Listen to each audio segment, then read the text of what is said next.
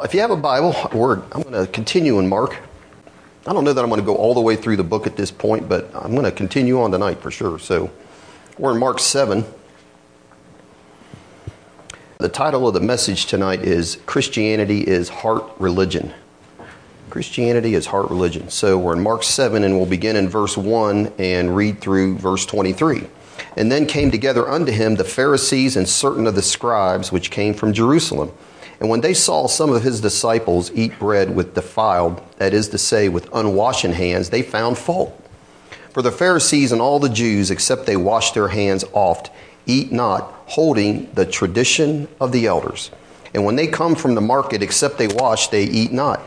And many other things there be which they have received to hold, as the washing of cups and pots, brazen vessels, and of tables. And then the Pharisees and the scribes asked him, why walk not thy disciples according to the tradition of the elders, but eat bread with unwashen hands? And he answered and said unto them, Well has Isaiah prophesied of you hypocrites, as it is written, This people honors me with their lips, but their heart is far from me. Howbeit in vain do they worship me, teaching for doctrines the commandments of men. For laying aside the commandment of God, ye hold the tradition of men as the washing of pots and cups and many other such things do ye. And he said to them, Full well you reject the commandment of God, that you may keep your own tradition. For Moses said, Honor thy father and thy mother, and whoso curses father or mother, let him die the death. But you say, If a man shall say to his father or mother, It is korban, that is to say, a gift, by whatsoever thou mightest be profited by me, well, he shall be free and you allow him no more to do aught for his father or his mother, making the word of God of none effect through your tradition which you have delivered. And many such like things do ye. And when he had called all the people unto him, he said unto them, Hearken unto me, every one of you, and understand there is nothing from without a man that entering into him can defile him, but the things which come out of him, those are they which defile the man. And if any man have ears to hear, let him hear. And when he was entered into the house from the people, his disciples asked him concerning the parable. And he said unto them, Are you so without understanding also? Do you not perceive that whatsoever thing from without enters into the man, it cannot defile him, because it enters not into his heart, but into his belly, and goeth out into the draught, purging all meats? And he said, That which comes out of the man, that defiles the man. For from within, out of the heart of men, proceed evil thoughts, adulteries, fornications, murders, thefts, covetousness, wickedness, deceit, lasciviousness, an evil eye, blasphemy, pride, foolishness. All these evil things come from within and defile the man. And Father, I just ask that you'll open our eyes to the truth in your word that Christianity is indeed a heart religion, and that is what you're concerned with, with our hearts, because out of the heart comes what we will speak, what we will do, what we will think, what we are. And I ask you'll just show us all that and make any corrections in our lives that we need, Lord, that we can give you all of our hearts and see your power manifested in so many ways in our lives and in our church. And I thank you that you'll do that for us in Jesus' name. Amen. So, you know, when we pick up chapter 7 here in our study of Mark, the scene and the mood, it drastically has changed from what we saw over in chapter 6. In chapter 6, we had the miracle of the loaves and fishes, Jesus walking on the water, coming to his disciples to help them. I mean, it's just a lot going on there, right? And he comes and helps them, we said, in the midst of their trials. Many times, is in the midst of our trials, as hard as they are, that's when we experience the Lord's presence. Amen as tough as it is, that's when you'll have those encounters with the Lord. And that's why we need to hold fast to Him in our trials with the things we're believing for. And so we didn't really talk much about those last four verses in Mark chapter 6 last time, but it's given a summary. What it does is give a summary of the ministry of Jesus once they landed that boat, it says, in the land of Gennesaret. Which, what that is, is there's a town there, but it's talking about a 3.5 mile plain that ran from Capernaum down to Tiberias. And so it says Jesus ministered all along that stretch. For some time, it says he went into cities and towns and in the country, and miracles are taking place, and word has gotten out. Look what it says in verse 56. And it says, whithersoever he entered into villages, cities, or the country, they laid the sick in the streets and besought him that they might touch, if it were just but the border of his garment. And as many as touched him were made whole.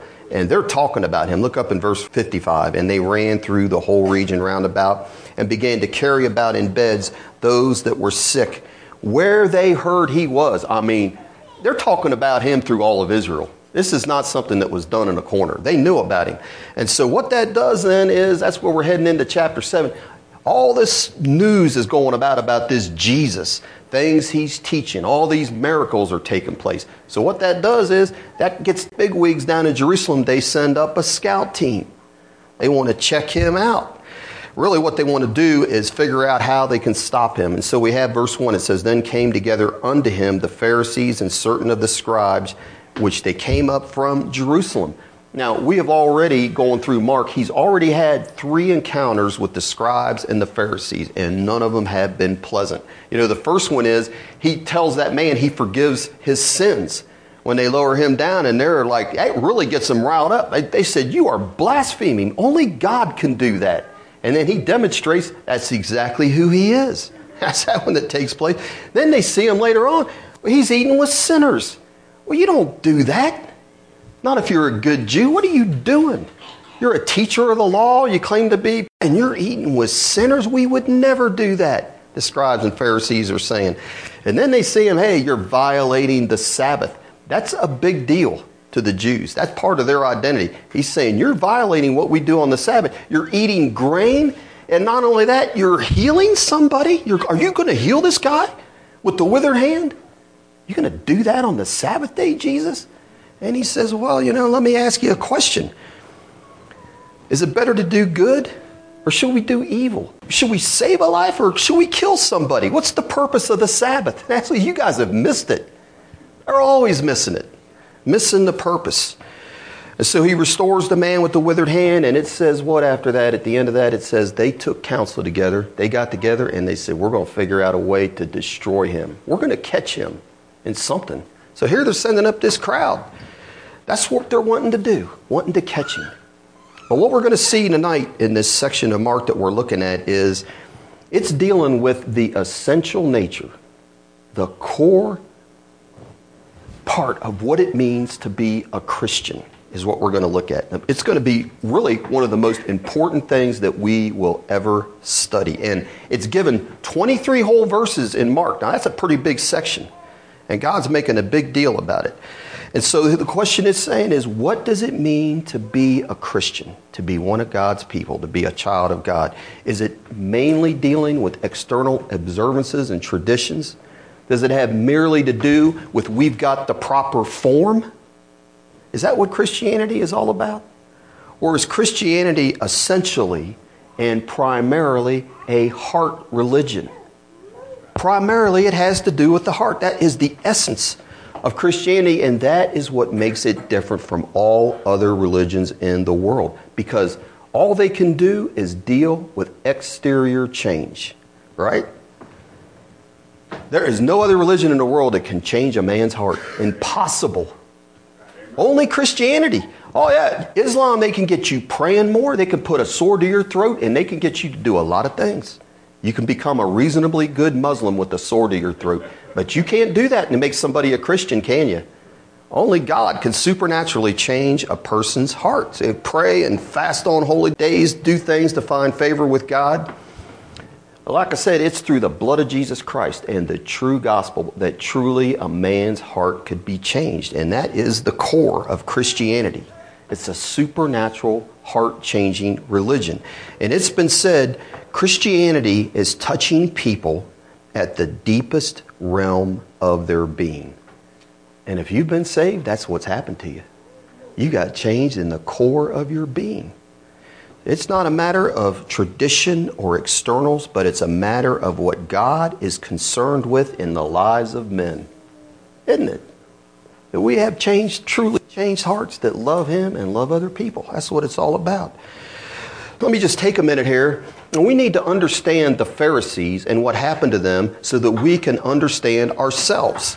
Because, listen, as a movement, they started off because their goal was we want to see the Lord's salvation that He has promised to the nation of Israel. We want to see it come here. That was their goal and motive when their movement got started. And so they felt the only way that could happen is for God's people to return to holiness and purity and separation from sin. And that's where we get the name Pharisee. It means separated ones, separated from sin and the world. And that was their goal initially. They had good motives. So, you know, they started at a time when Israel, they claimed to be God's people, but they're living worldly lives. And the Pharisees said, as long as that's taken place, these promises that we see in the Old Testament of God coming to us, they'll never happen. We'll never see them take place. We've got to reform ourselves. We've got to get separate from sin. That was their initial motive. Calling God's people back to a spiritual life devoted to God and His holiness. And so here, there's nothing wrong with that. Nothing wrong with that. But the danger and the problem began when the spiritual motivation began to disappear, and yet the structure that they started designing and became more and more refined was still in place. They got this structure without the Spirit of God taking place. So I was thinking about that. I thought, well, you know, the Salvation Army, I read about it, got a lot of respect for the beginnings of the Salvation Army. They started out as a truly godly and spiritual movement. If you ever read any books about them, William Booth and his wife, and everyone involved with that. And they had a section of it over here in America. There's a guy named Samuel Brengle. I've got several of his books, great books. These people, I might not agree with everything, their Arminian theology, but I'm telling you, these people were sold out to God. And they prayed and they fasted and they lived a life. They were concerned about sinners. They were sold out to that in the beginning. And those people will go out and they would open air preach on the streets and get stuff thrown at them and be bloodied up or whatever. And then they would go and they'd minister to prostitutes and drunkards and all the rejects of society. And I'm saying they had results. God's Spirit and God's presence was on them in a very strong way. You can read a lot of stories. People to respect. But what happened over time was, and they set this big structure in place. It was a literal army. He, general, they called him General Booth.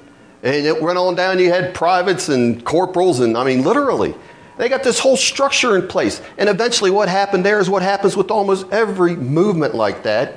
Eventually, the zeal, the seeking God, that all starts going by the wayside. And next thing you know, you've got the structure in place, but without the power. And so, what do you have today? The Salvation Army, get on their website, I'm saying they are predominantly a relief organization. Now, they will still say that they'll give Bibles, and, you know, I don't know what extent that is. But they're primarily, their main thing now, it's reversed. Because in, back in the day with General Booth, well, they would find these prostitutes, these poor people, these drunks. They didn't have anywhere to stay, no clothes, no food. And they're like, we will help you out. That's part of being a Christian. I totally agree with that. But primarily, they were after their souls being saved. That was the primary focus. Now it's upside down from that. So, you know, they asked me to ring the bell, the Salvation Army bell. I told the guy, I said, I'll tell you what, I'd read about them. I said, I know what they're all about. I said, I'll tell you what, I'll ring the bell. And I said, Well, what do you guys do with that money? And they said, Well, we find needy people in the community that need it. I'm like, Fine, I'll ring that bell till the cows come home. No problem. If you will let me hand out tracts and talk to people about the Lord Jesus Christ while I'm doing it. And the guy's like, I don't care what you do. I said, Praise the Lord. And that's what I did. I handed out tracts and rang the bell. I thought I'm going to get the Salvation Army at least on that corner. We're back where it was, praise God. But I mean, they had tremendous things at their meetings and they preached repentance. They did. Oh, strong message. And people, I mean, they were soundly saved. But I'm saying you, you have that form and you lose the power, you lose the heart religion. You got an issue. Let's look at ourselves. Forget about the Salvation Army we got to look at ourselves. In our church and churches like it, we started, we were formed because it's people saying, hey, I want more than what I'm getting. I want to get back to primitive Christianity. I want to get back to the book of Acts. I want to get back to experiencing God's presence, God answering prayers.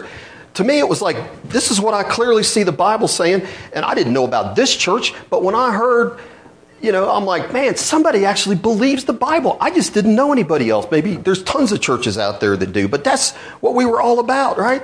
And I moved down here. I think basically most people, you felt like for the most part, people are they're sold out to the Lord, praying, seeking the Lord, hungry for truth. We experienced His anointing. So a lot of you guys weren't born then. I'm telling you, back when we were here in the early '80s, it was a tangible presence of God, wasn't it? Brother Hampton will talk about that. The floor would shake. People, for the most part, is in their heart, I want to trust the Lord. That's the way it was, desire to obey Him. So His presence was in a manifest way in our midst. And I'm telling you, the truth we've been taught, you can't have that truth if you don't have the consecration to go with it and the presence of God in your life. It's not going to work. We got to examine our hearts. It's going to have you in a bad way, actually, to really what we believe and what we say. I'll tell you another thing. Fellowship back then, I experienced it up in Ohio. I experienced it when I first moved down here. Fellowship was natural. It was a natural thing. We were all pretty much on the same page over things. But over time, you can still have the truth, but if our hearts are not single towards the Lord, we can have the form, but not the power. Amen? So you recognize something's missing. And I think that's why people are saying, I'm hearing things. We're praying for revival. Well, what is revival? What is that? I've read a lot about these different revivals in the past, and a constant theme that would happen many times is they would say the preachers were orthodox. In other words, they're preaching truth. It wasn't that they were preaching error, they're preaching truth. Things are just dead, things are lifeless. And all of a sudden, God starts moving on people's hearts. And it's like we want to experience His presence in a real way. And when that starts happening, then all of a sudden the Spirit of God comes, repentance, true repentance takes place. That's what revival is it's bringing your heart back to God first. And then He would come, and all of a sudden, these preachers, nothing happened to the preachers outside of the Spirit of God just came on them. And they're like, This guy, I heard him preach for years. This is not the same man. Because that's what the difference the Spirit of God makes in a meeting in all respects. Whether it's the preaching, whether it's the fellowship. If the Spirit's not in it, you can try to organize fellowship always you want to, but when the Spirit of God's there, it will all just flow and work. Amen. It will. And that's what's happening. Spirit comes on people in these revivals you read about, and I mean everything's new for them. That's the way it is. I see signs of that here. I really do. It's encouraging to me for Brett and his family that we got a lot of people praying and God moved in that situation and everyone is rejoicing. That's the way it should be. It really should. And we should see more of that and want more of that. Amen. The key is the heart. That is the key. That's what we're seeing here in this text that we're reading because the Pharisees had a heart problem and it infected, it affected, and it did infect. They had a disease, a spiritual disease. It affected how they instructed others and how they lived their own lives. And Jesus had his most severe rebukes for the Pharisees, didn't he? When their hearts, he says, Look, you do not want to be like them. He said, Unless your righteousness shall exceed the righteousness of the scribes and the Pharisees, he says, You shall in no case enter the kingdom of heaven. And he's saying, Do you want to get to heaven?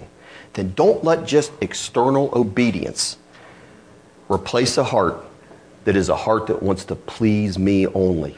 That's what we have to have. That's what Christianity is. And so that's my first and I think really my only point because everything I have is going to have points and they just all kind of blended into it. But the Lord isn't concerned with externals. Now, I'm not saying it doesn't matter at all. You, you know, you can't be living with a woman or living in fornication or looking at pornography and say God isn't concerned with that. But the reason you're doing that is we'll see Jesus says that all comes from right in here.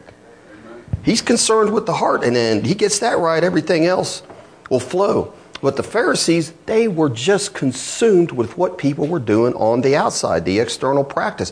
And so that's what they're doing here. They're watching the disciples of Jesus to see what are they doing. They've just come from the marketplace. That's what it says up in in chapter 6. And when you're in the marketplace, you're probably handling something that was from the Gentiles and you've got unclean hands. So, what are these guys going to do about it? They're getting ready to eat the bread. Probably the bread that was a miraculous bread. Ah, they don't care about that part of it. It's just, what are you going to do with that bread? You're going to eat that with dirty hands? well, what they call unclean hands, and they're washing them, watching them, that they're not washing them. All I can say is, I'm glad those guys were never around the construction sites we'd work at. Many of my lunches, I didn't have any, anywhere to wash my hands. It's not so much the hygiene that they're concerned about, it's the ritual purity behind all that. So they perverted the law, is what they've done. That's what Jesus is accusing them of, right? So, Exodus 30, you don't have to turn to that, but it's stated that the priest, they had to wash their hands and their feet before they would offer the burnt sacrifice, before they would offer sacrifices.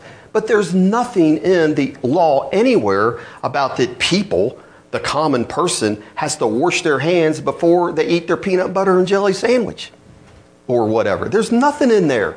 These guys have made all that up.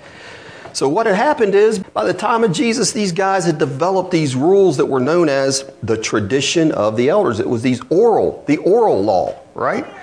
What they did was they said, all right, we see what the law says, and we're going to apply that to, I mean, every single possible situation you could ever be in in this life. I mean, they had all kinds of minutia for anything that those Jews would ever encounter, telling them how to do it they tell them, okay, even with the washing of the hands, it's not like you just went to the sink, washed your hands, and you're done. No, they told them how much water they had to use, the position their hands had to be in, and all of that stuff, the kind of vessel that it was done in.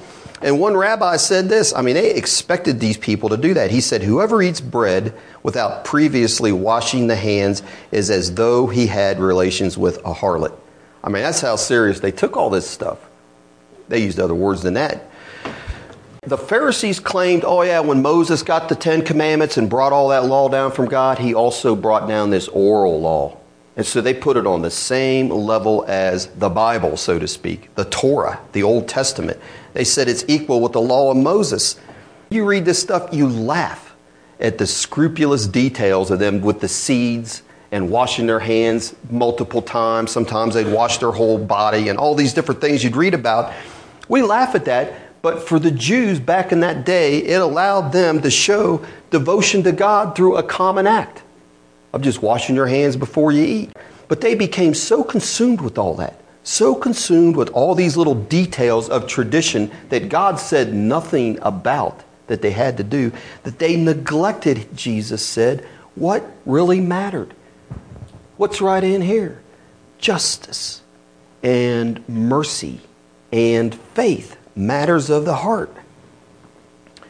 And that's what the scribes and Pharisees were consumed with, just the externals, outward conformity to the minutiae. So look at here in verse 5, it says the Pharisees and the scribes, they asked Jesus, and they're trying to put him down. They're saying, hey, you think you're a teacher, but look what your people are doing. Why walk not thy disciples according to the tradition of the elders, but they eat bread with unwashing hands? And they're totally unconcerned with the inward with the heart, totally unconcerned with that, totally oblivious to the condition of their own hearts. That's the place they'd gotten to. And Jesus called them on it. Look at verse 6 and 7. And he answered them. So they're saying, Hey, how's come they're not following the tradition of the elders? And he says, Well, has Isaiah prophesied of you hypocrites? As it is written, This people honors me with their lips. He says, But their heart is far from me. Howbeit in vain do they worship me, teaching for doctrines the commandments of men. And I'm saying that is a very strong rebuke. That'd be very hard to take. You know, he called them hypocrites. In our culture, if you call somebody a hypocrite, you better duck. Even if they really are or they aren't, it doesn't matter. But you know, originally calling somebody a hypocrite was not an insult. You know that It just became that way. All it was, that word just referred to an actor that played his part well. And so they had theaters back then, and if somebody did a good job, they'd walk up to him and they'd say, You know, you're a great hypocrites. Hypocrites. Or hypocrite. That's where we get our word from. That's the Greek. Sounds just like our word hypocrite. And that's what they'd say. So we say that about actors today, don't we? You watch some movie, you'd be like, oh, Tom Hanks, he always plays his parts well. He looked just like Sully or whatever in those movies. You wouldn't go up to him and say, you know, man, you're a great hypocrite. He'd be insulted. You say, no, you're a great actor. That's what they say. So But the actor and the hypocrite, it's the same deal. So when you see these people, when they're not in their roles, these Hollywood people, and you see them being interviewed, they're not the same person, are they? They're nothing like it. Nothing like these characters. There's a major disconnect between the real Tom Hanks and the Tom Hanks that plays all these different people in these movies. So there's a mask he puts up, so to speak, isn't it, that hides the real him. And so that may be okay for a movie actor, even though I'd say a lot of them, most of them, if not all of them, have some real problems in a lot of different ways as a result of their career. But what may be acceptable in the movies with the movie actor is totally unacceptable with God. That's what he's saying. And Jesus told him, He says, Well, has Isaiah prophesied of you hypocrites. You know, the word well is kalos, it means beautiful. And he's saying Isaiah has done a beautiful job of describing you hypocrites. That'd be really that much harder to take. He says, Well, has he described you people? What he talked about you, you play actors. He said, You hold up this mask in public and you act like you're sincere and you're devoted to God in a loving way. The prayers you pray, the words you speak, the scriptures you quote. He said, But your heart that's behind that mask, he's saying, that's the problem. Your mask is covering up the true story. What did he say to him? They honor me with their lips, but what did he say? He says, Your heart is far from me at a distance. That word means at a great way off. He's saying you're showing one thing, you're putting this mask on, but in reality, your heart's not even close to where you are. Not even close to what you're doing. Your heart is a great way off. I'm telling you, when I was thinking about this, so nobody likes my message, everybody wants to go to sleep. Not that I'm seeing anybody doing that. I'm saying it's convicting to me. Because how many times can we fall into that through the years, through the week, maybe even today? or our heart's just not there. We seem to be sincere in our devotion to God, but our heart is somewhere else. And He's saying He wants our heart with what we do in our lives sincere love and devotion to Him. You know what He's saying? You know what God is saying to us through this? He wants to be treated like we want to be treated. And what I mean by that is, what do we do when we worship God? You're saying things to Him, about Him, extolling him, how much you love him, I'm going to follow you and all. When we have someone come and say something to us, don't we want them to be sincere? Don't you really? I mean, I do. And don't you kind of hate that when you know somebody's telling you about all these positive things about you and you know for sure they don't mean a thing of it, right? All these things they're going to do, they don't mean any of it. We don't like that, do we? I don't. None of us do. Nobody. And God's saying, well, that's what I want from you, my people. I just want you to be sincere with me. Give me your heart. Mean what you say when you sing, when you pray. And that's shown by the way we do those things. Because we're not hiding anything from Him. Isn't that what Hebrews 4 says? The Word of God, it's like an x ray machine. When it comes forth, all of a sudden it exposes what was hidden, doesn't it? He said it's alive and it's powerful. And it's going to expose the thoughts and intents of our heart. Because we're not hiding anything from the Lord. We can hide it from each other, and sometimes we even hide it from ourselves. But He sees our hearts, and that's what He wants, and that's what we have to look at. The Pharisees would say and did one thing, but their intentions, their intentions, their sincerity was completely different. And that's what we have in Matthew chapter 6. It says, Don't be like the hypocrites. They give large sums of money but their intention is not what it appears to be. They're not intending to help the poor or to be obedient to the Lord. He says they want to do that. They blow a trumpet. Here's my check. What do you blow a trumpet for? You want to draw attention to something, don't you? And he says that's what they're doing. They're only doing that. They're acting like they're pious about it, but he's saying their only real intention is to get glory of men. And we all do that one way or another. He says, don't do that. Or they'll pray, and I'm sure they pray like they got this sincere and pious devotion to God, But he says, You're only doing that. The other, you want glory of men. You're only praying like that to be seen of men. And he says, When you fast, when you look like you're mourning, you just want everybody to see how deep and pious you are. Never were those people sincere before the Lord. And that's what he's telling us. All the Sermon on the Mount, isn't that really dealing with hard issues? With adultery? He's saying it doesn't matter. I mean, I had a man tell me one time, I'll be right on the day I die. I've never cheated on my wife. Just basing his hope of eternity on outward conformity. But his heart was filled with lust. I knew it. And God says what his, that is what salvation is, is having your heart changed, not this outward conformity. You know, but in each one of those cases in Matthew 6, you know what Jesus said? They want to be seen by men. They want to glory in men. They want men to see how pious they are. And he says they've got their reward. And think about that when we do things for that reason. Think how fleeting and momentary that is, that reward. It's nothing. But think about the reward. He says, if you will do it from your heart, pray and give. Your only motivation, you can't help it if somebody sees or knows or sees you pray or hears you pray. He's saying, Close out everything else when you do things for the Lord, when you live your life. He's saying, close out everything else and just know in your heart, I'm only doing these things because I want to please my Heavenly Father. Because he says these other things, the other way of doing stuff, that's that light, momentary reward. What a waste. But he says, if you'll do it for the right reason, he says, you'll have a reward from your Father. He'll bless you in your prayers, but also you'll have that reward of eternal life. Look what he goes on to say in verse 7 there. He says, They, howbeit, he says, in vain, because their heart is far from me. He says, Because of that, in vain they do worship me. That means that word in vain means there is no purpose, there is no benefit in what they're doing. No benefit to them at all. That's something. So we're talking about a matter of salvation because the hypocrite does think he's gaining something by giving, praying, reading his Bible, attending church, doing good deeds.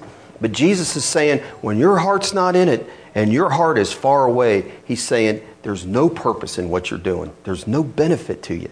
No eternal benefit. It's vain. It's empty. That's something to think about. So God doesn't want us, his children, to be that way. He wants our hearts. So here's a good verse. I've heard this many times, read it many times. Proverbs 23 26. This is what God says to all of us My son, give me thine heart, and let thine eyes observe my ways. God says, just give me your heart. That's all I want. That's what God wants from us. And He's got that. He's got everything, doesn't He? Because what does your heart represent? It represents what makes us tick so to speak. It's us. It's our desires, it's our will, it's our feeling. And so when God has our heart, He has us. You know, when they'll talk about a girl with the guy, when she said he's won his heart, he's sunk. I mean, he's hooked. I don't mean he's sunk. Because marriage, that means it's just right around the corner when she's got his heart. Either that or she's going to break it, one or the other.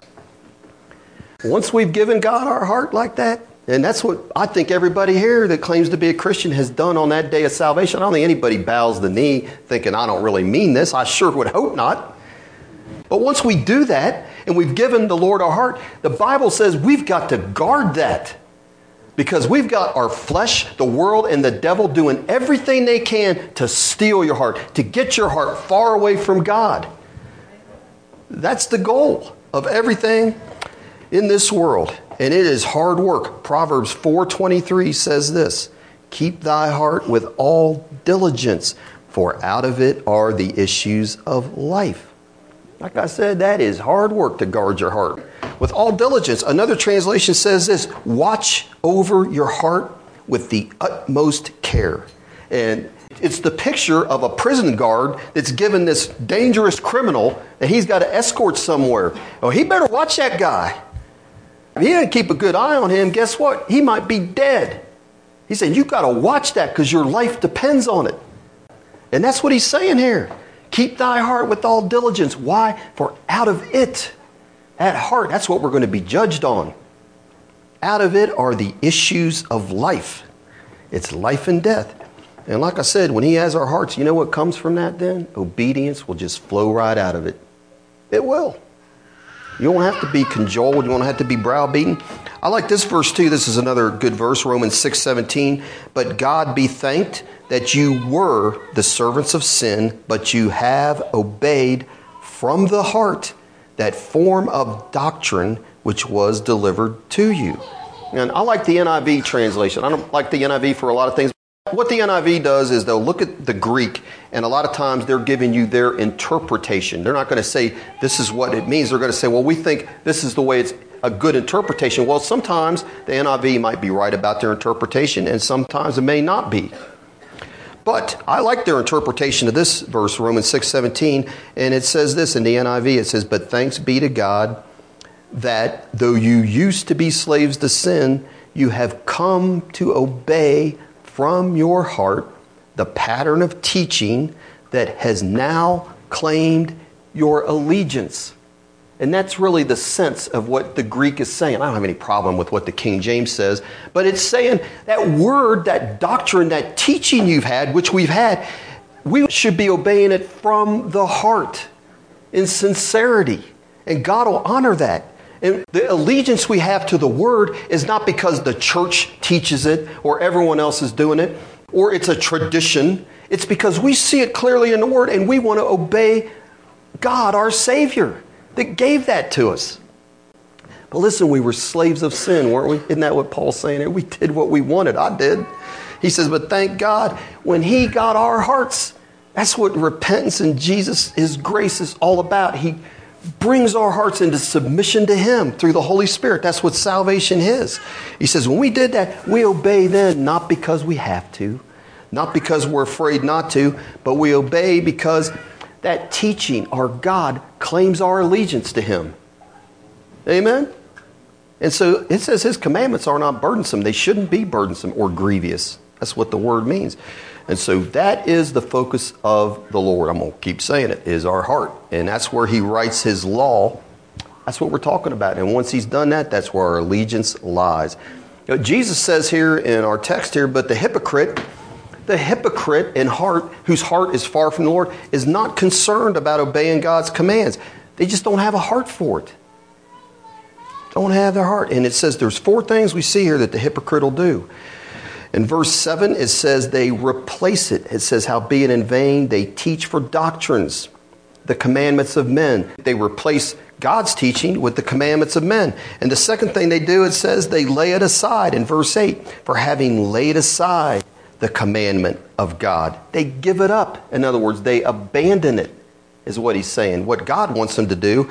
And actually, the third thing they do is even stronger than that. In verse 9, they'll reject the word. And he said unto them, Full well you reject. They not only lay it aside, that's a lot stronger word there is they reject it. It means they reject it as being invalid. They're like, I don't have to do this. That's kind of the way they're looking at things. And the, other, the last thing it says in verse 13, it says, They make the word of God of none effect through their tradition which they delivered. That means no influence, no power in their lives when they lay it aside and reject it. Then the word, because of their tradition, no longer has any power. And he gives a prime example of how they do that right here in our text. He says, The law of Moses is clear. Look in verse 10. He says, For Moses said, Honor thy father and thy mother and whoso curseth father or mother, he says, let him die the death. So look, he begins verse 10, he says, This is what Moses said. But verse 11, he says, But you say something that's going to totally override that. And here's what we need to see we can never let what we think, what we feel, what we say to override the clear principles of the Word of God. Because Jesus said, this is what God wanted you to do in the Word. He wants you to honor, respect, and care for your parents. And the reason is back then, and even now in most of the world, people did not have retirement plans. They didn't have Social Security in their days. And so their children had to take care of them or they wouldn't make it. And it's still like America, we got Social Security and all this IRAs, retirement. They don't have that in most of the world. kids still take care of their parents in their old age.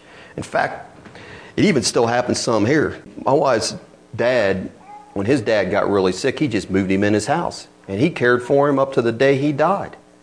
Just took care of him. I mean, I'll tell you, that's honoring your parents.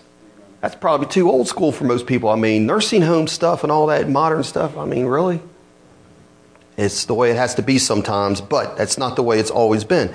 But here's the principle Jesus says this is the principle. We're to honor, respect, and care for God given authority.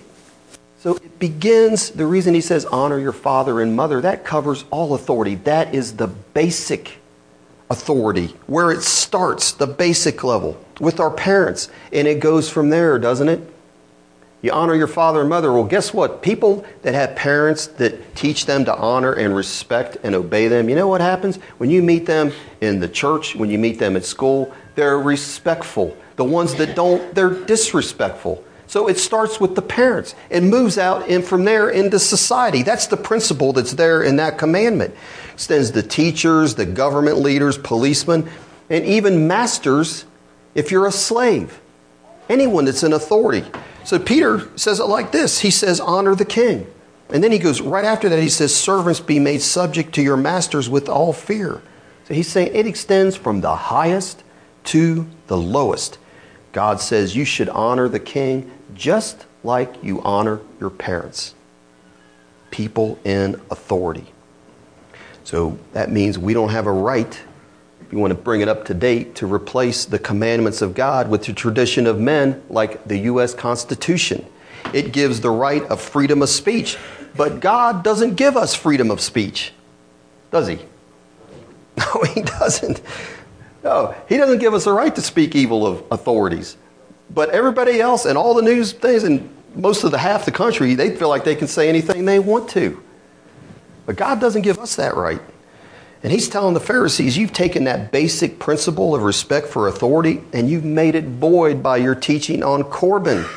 He's saying, God says, I want children to honor and respect and care for their parents. That is what that commandment is in place for. That's the principle. He says, but you've come up with this tradition that won't allow that to happen.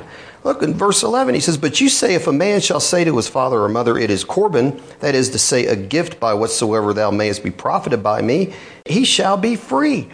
And he says, Not only that, he goes, You won't even let them, you won't even permit them, if their conscience is saying, I should help my parents, they're saying, No, you can't take that money that you've made Corban, you can't use that to help your parents. Ah, it's dedicated to God. That's what he says in verse 12. He says, You allow him no more to do aught for his parents or his father or his mother, verse 13, making the word of God of none effect through your tradition which you have delivered, and many such things, he says, like you do it.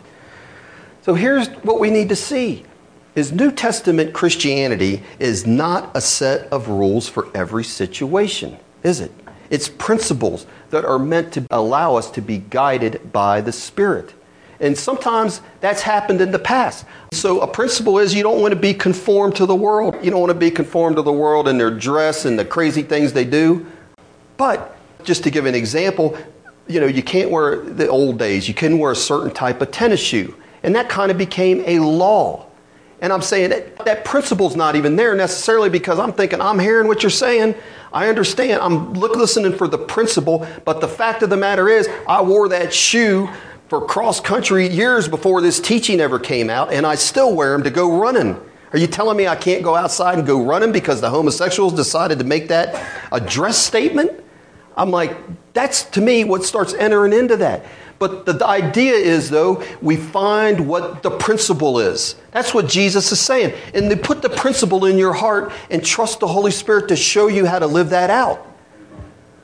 So yeah, if there's some fashion statement, people, you know, the way they cut their hair in some goofy way and do whatever all else, we shouldn't be modeling that. But to sit here and make rules on exact hair length or whatever all else, that's when the problem comes in. In making laws by all that. But that doesn't invalidate principles though. Amen. You all follow me on that? That's what I think it says. So it's not just the outward conformity, it's obedience from the heart when we're guided by those principles, the law of Christ. You know, that's another thing that became a law, almost split this church in half when nobody had a TV in this church back in the early 80s, right? And when one of those came in or seemed to be allowed, all of a sudden, well, that's a law that can't be violated. That's a major problem. But here is the law that you can't have a TV. Should that be a law to the point of you're going to perish if you do? No. And there's people that don't have TVs. I got a lot of respect for that. I think that's probably a good idea. But to make a law out of that and set one person over another, I'm saying, what is the principle though? The principle is this. There are things on TV you can watch in a clear conscience, but the guiding principle is Psalm 101:3. I will set not a wicked thing before mine eyes. I hate the work of them that turn aside. So does that mean you get a TV, you just free to watch whatever you want to? I would say not as a Christian. You better not. There's a lot of vulgar, pornographic things like that, and that's violating the principle of the Sermon on the Mount that the look of lust is the same as committing the act or whatever, whatever else would be on there. So it's not like a rule about how tight your clothes are, whether it's pants, whether I mean all of that stuff. But the principle is what? What does the New Testament teach? What you should wear should be modest before God, and you should be taken into consideration, especially if you come into church. And I'm saying this is man or woman. Is what I'm putting on, is it going to cause a brother or a sister to see me to stumble? Is that not what modesty we're talking about there? It's not I'm free to wear whatever I want to, or we can only wear jean dresses. No, it's we should dress in a modest way that we're not causing other people to stumble. I think that's the guiding principle. So it's not like I'm here at church and I'm not really into praise. So we're talking about the heart. Because, man, I really got a lot to do at work tomorrow and I could be thinking about that instead of singing this song we've sang a hundred times, right? That's not what it should be. But it should be, our heart should be, hey, we're here, that God has done a lot in my life. And I'm very thankful for it. And I'm going to take the opportunity to praise Him. And we had a good opportunity tonight. Ben did a great job. Despite what Jesus said to the Pharisees, you know, God really does want us to wash our hands. You're like, what? Oh, no, He does. And if they'd have known their Old Testament as well as they should have, the Pharisees would have known that. He wants us to wash our hands. James 4 8 says, Draw nigh to God, and he will draw nigh to you. Cleanse your hands, ye sinners, and purify your hearts, ye double minded. They're looking at it like these hands, these physical hands are what God's concerned about. And if you do that, everything's okay. He's saying no. Is that what the Lord's talking about? Old and New Testament? No, he's saying your hands just represent the works that come from your heart. And that's why they're spoken of together many times in the Old Testament and the New.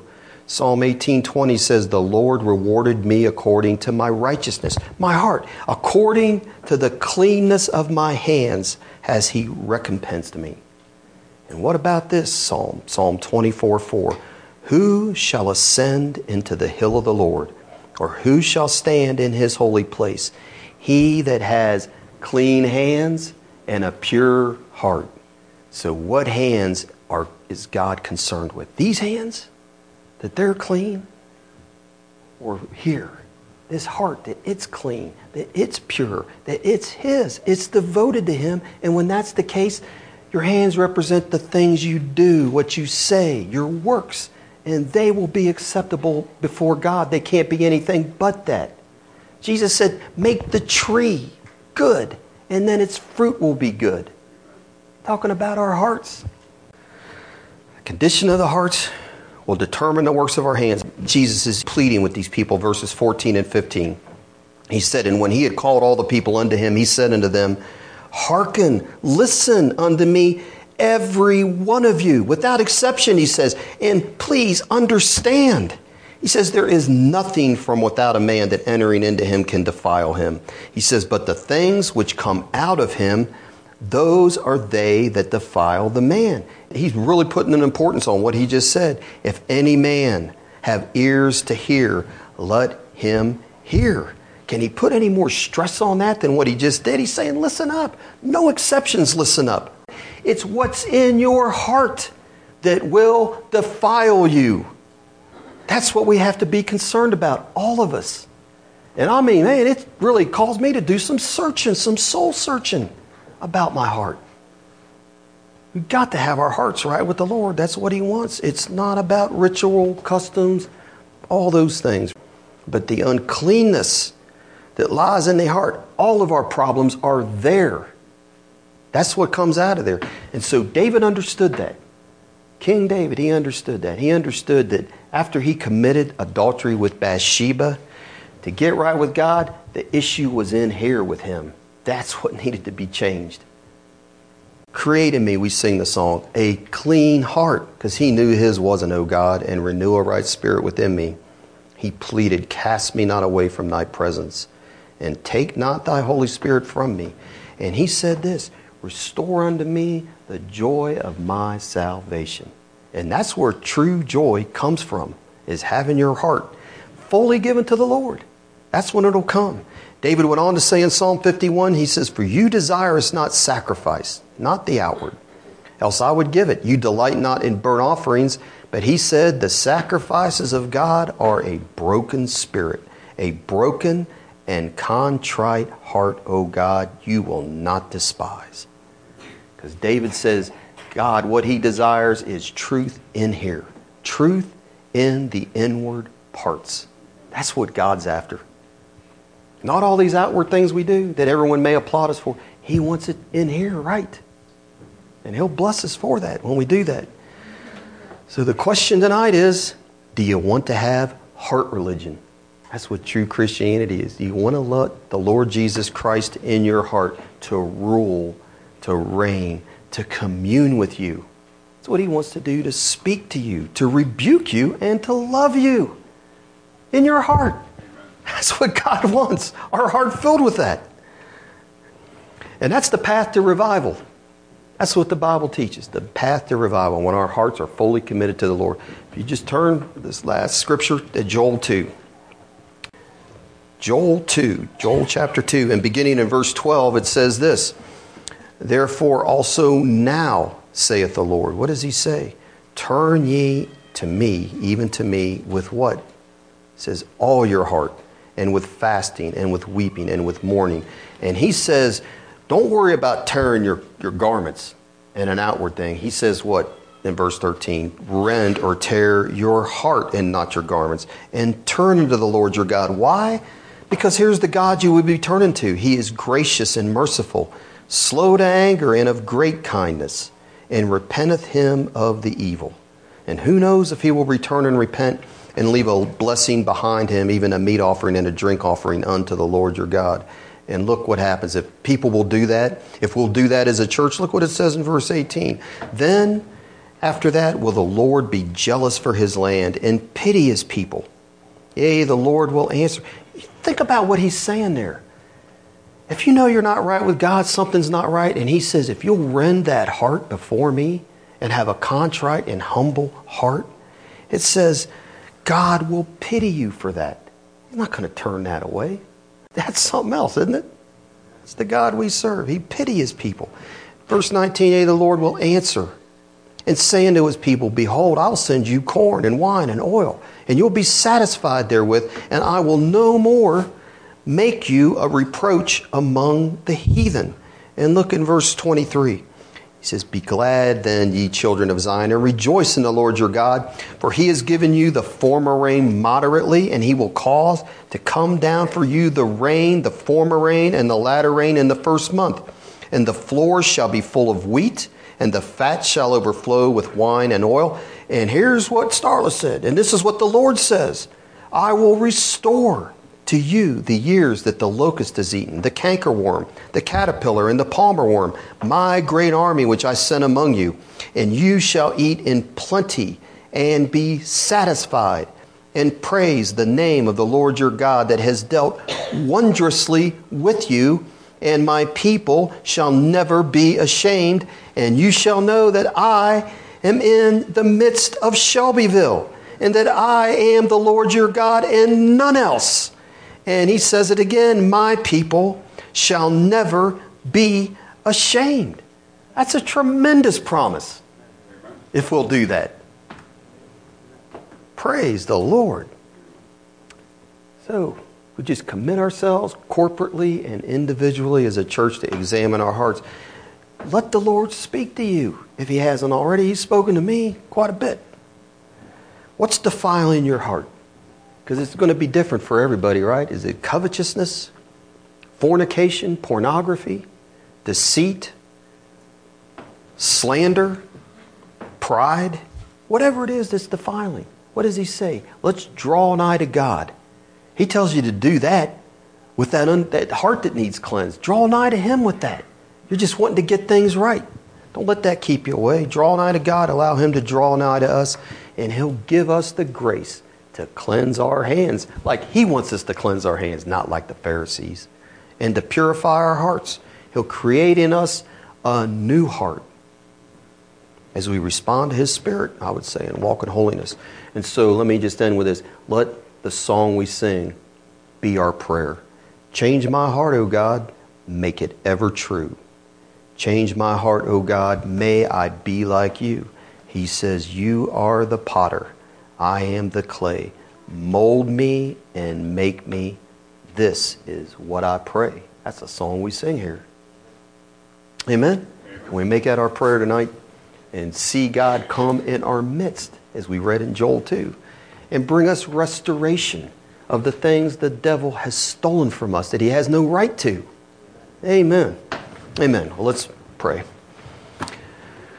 And Father, I just ask that you'll impress on all of us, Lord, that we can look at our hearts, and there's many ways, Lord, that we can more fully give you our hearts, and that's what you want from us. And I just ask you'll show us clearly what all of us individually need to do to give us your whole heart, give you our whole heart, Lord, and uh, just convict us where we need convicted, and encourage those that need to be encouraged, and that we can know, Lord, that if we'll do that and come before you with contrite hearts, that you will have pity on us and bless us and restore unto us all that has been taken. And we look to you for that, Lord. I ask that you'll put a spirit of prayer and seeking your face on this congregation, Lord, that we can know your presence again in a full manner. And I thank you that you'll do that. And that's my prayer and our prayer in Jesus' name. Amen.